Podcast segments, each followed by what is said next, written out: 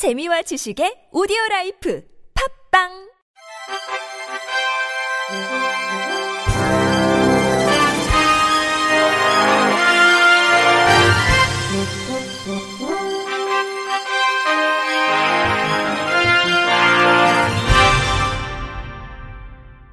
청취자 여러분 안녕하십니까? 11월 23일 목요일 KBRC 뉴스입니다.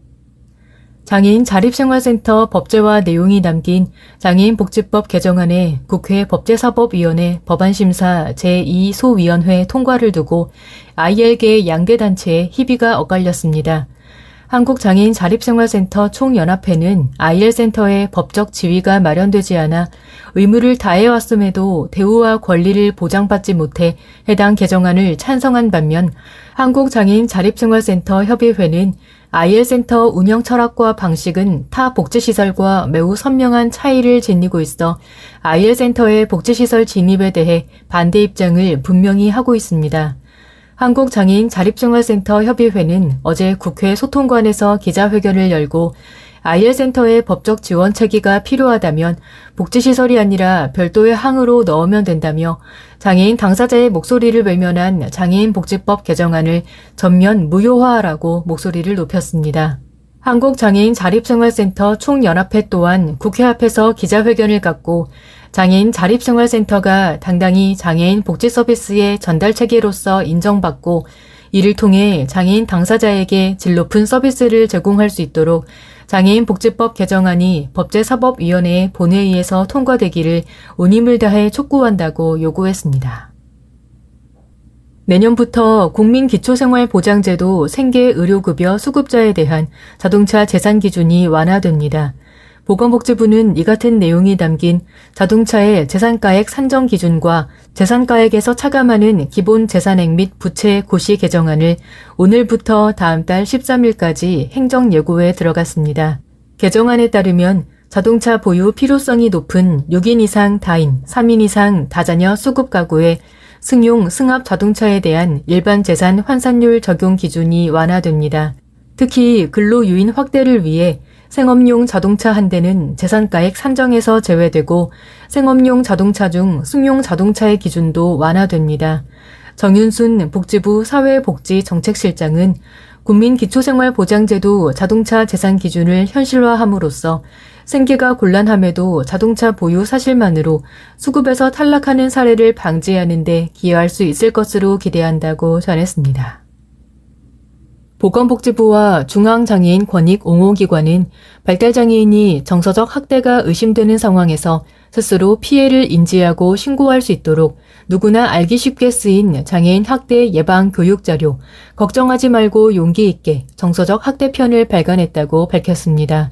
복지부에서 발표한 장애인 학대 현황 보고서에 따르면 장애인 학대 피해자의 75.5%가 발달장애인이며 그 비율은 매년 증가하는 추세입니다.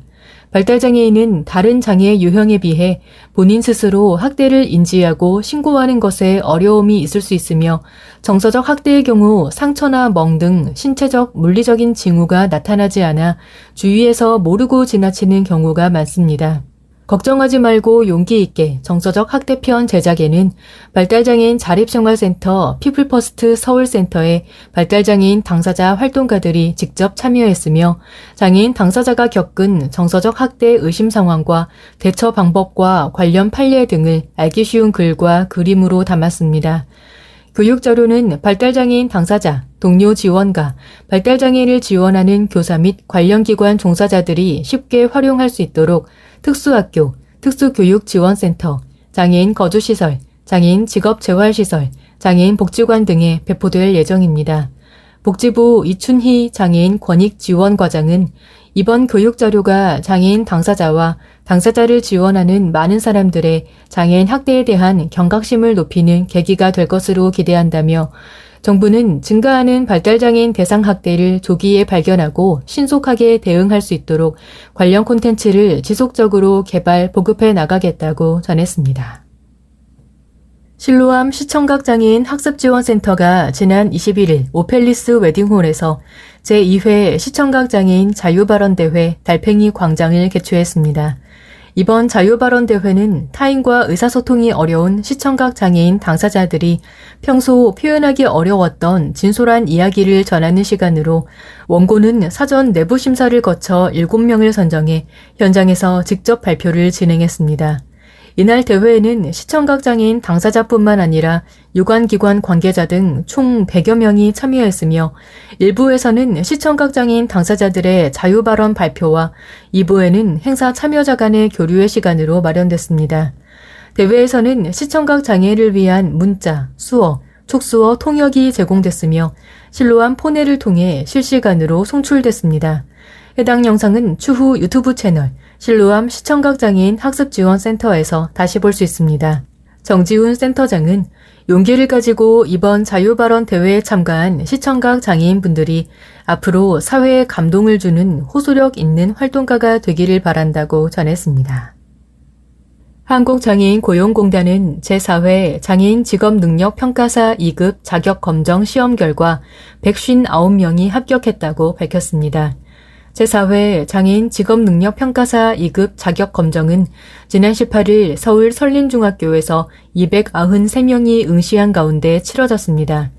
장애인 직업 능력 평가사는 장애인의 직업 정보를 수집하고 다양한 평가 기법을 활용해 직업 능력을 측정하는 전문가로 공단에서는 관련 전문 인력 양성을 위해 지난 2020년 한국직업능력연구원에 자격을 등록해 올해까지 교육과정과 검정을 운영하고 있습니다. 올해 2급 자격 검정에는 159명이 합격해 그동안 총 477명의 장애인 직업 능력 평가 전문가가 배출됐습니다. 공단 조향현 이사장은 장애인의 직업 능력 및 지원 서비스 방향에 대한 종합적인 의견을 제공하는 직업 능력 평가 전문가의 지속적인 양성 및 교육을 위해 노력하겠다고 전했습니다. 서울시립 남부장애인 종합복지관은 지역사회 내 접근성 향상을 위해 이동식 경사로 지원 사업 웰컴힐 캠페인을 성료했다고 밝혔습니다. 웰컴힐 캠페인은 매장의 문턱으로 인해 휠체어 및 유아차, 보행에 불편함이 있는 사람이 접근하기 어려운 소규모 상점에 이동식 경사로를 보급하는 사업입니다. 서울 남부 장복은 복지관이 위치한 동작구를 포함해 관악구, 구로구 일대의 소규모 상점 27곳에 초경량 이동식 경사로를 보급했습니다. 한편 웰컴힐 참여 매장에 대한 정보는 온라인 지도를 통해 확인할 수 있습니다. 끝으로 날씨입니다.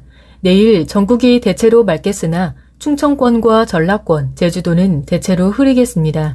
아침 기온은 오늘보다 10도 이상 떨어져 춥겠고 낮 기온도 전국 대부분 지역에서 5도 이하로 머무르겠습니다. 내일 새벽부터 오전 사이 충남권과 충북 중남부, 전라권, 제주도에는 비 또는 눈이 오는 곳이 있겠습니다. 예상 강수량은 대부분 지역에서 5mm 미만이며 울릉도와 독도는 5mm 안팎으로 내리겠습니다. 미세먼지 농도는 원활한 대기 확산으로 전 권역이 좋음 수준을 보이겠습니다. 이상으로 11월 23일 목요일 KBRC 뉴스를 마칩니다.